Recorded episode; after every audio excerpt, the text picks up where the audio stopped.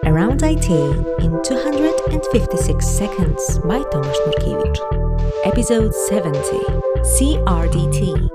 Guest episode by Martin Kleppmann, the author of Designing Data Intensive Applications and Secret Colors, a gentle introduction to cryptography. Hello, everyone. My name is Martin Kleppmann. I'm a researcher at the University of Cambridge, and I would like to tell you briefly about a technology called CRDTs. So, a CRDT stands for Conflict Free Replicated Data Type. And it's a type of data structure that you can use to build collaboration software. So, think software like Google Docs, for example, or Figma, or Trello, or a to do list that syncs between your computer and your phone. You can build this type of software using CRDTs. And it works like this. Say you are using a CRDT based app and you are editing some sort of file. Let's say it's your slides for a presentation, for example.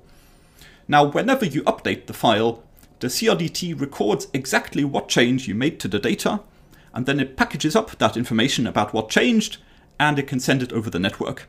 And so if you and your colleague are both working on the same file, then any change that you make to the file will be sent to your colleague over the network, and vice versa, any change that your colleague makes will be sent back to you. And like this, we can get real time collaboration on the file. Now, the nice thing about CRDTs is that they actually still work even if your device is offline. So if you're not connected to the internet right now and you make changes to the file, that's totally fine. Uh, those changes are still recorded and stored up. And then sometime later, when you're online again, your changes are synced with your colleague's device so that your colleague gets them too. Now, it could happen that while you're offline, you make some changes to the document, and your colleague also changes the file independently. And so, if that happens, we need to merge together uh, the changes that your colleague made and the changes that you made. And the nice thing about CRDTs is that it ensures we can always perform a clean merge of those kind of changes. It's a bit like what you get doing version control with Git, for example, but without having to resolve the merge conflicts manually, because the CRDT provides the conflict resolution built in.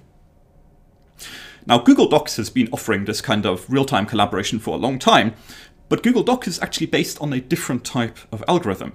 It's called operational transformation, or OT for short. OT and CRDT can do quite similar things, but there's a big difference. The difference is that with OT, anytime you edit the document, your edits have to be sent via a single server, and Google provides that server in the case of Google Docs. So all your communication, all your collaboration has to go via this one server. And CRDTs are different because they are decentralized.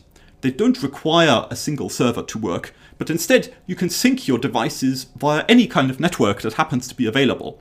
For example, via a local Wi Fi if the devices are on the same Wi Fi, or via a peer to peer network over the internet. And so, for this reason, I believe CRDTs can allow us to build a whole new generation of collaboration software, which we call local first software.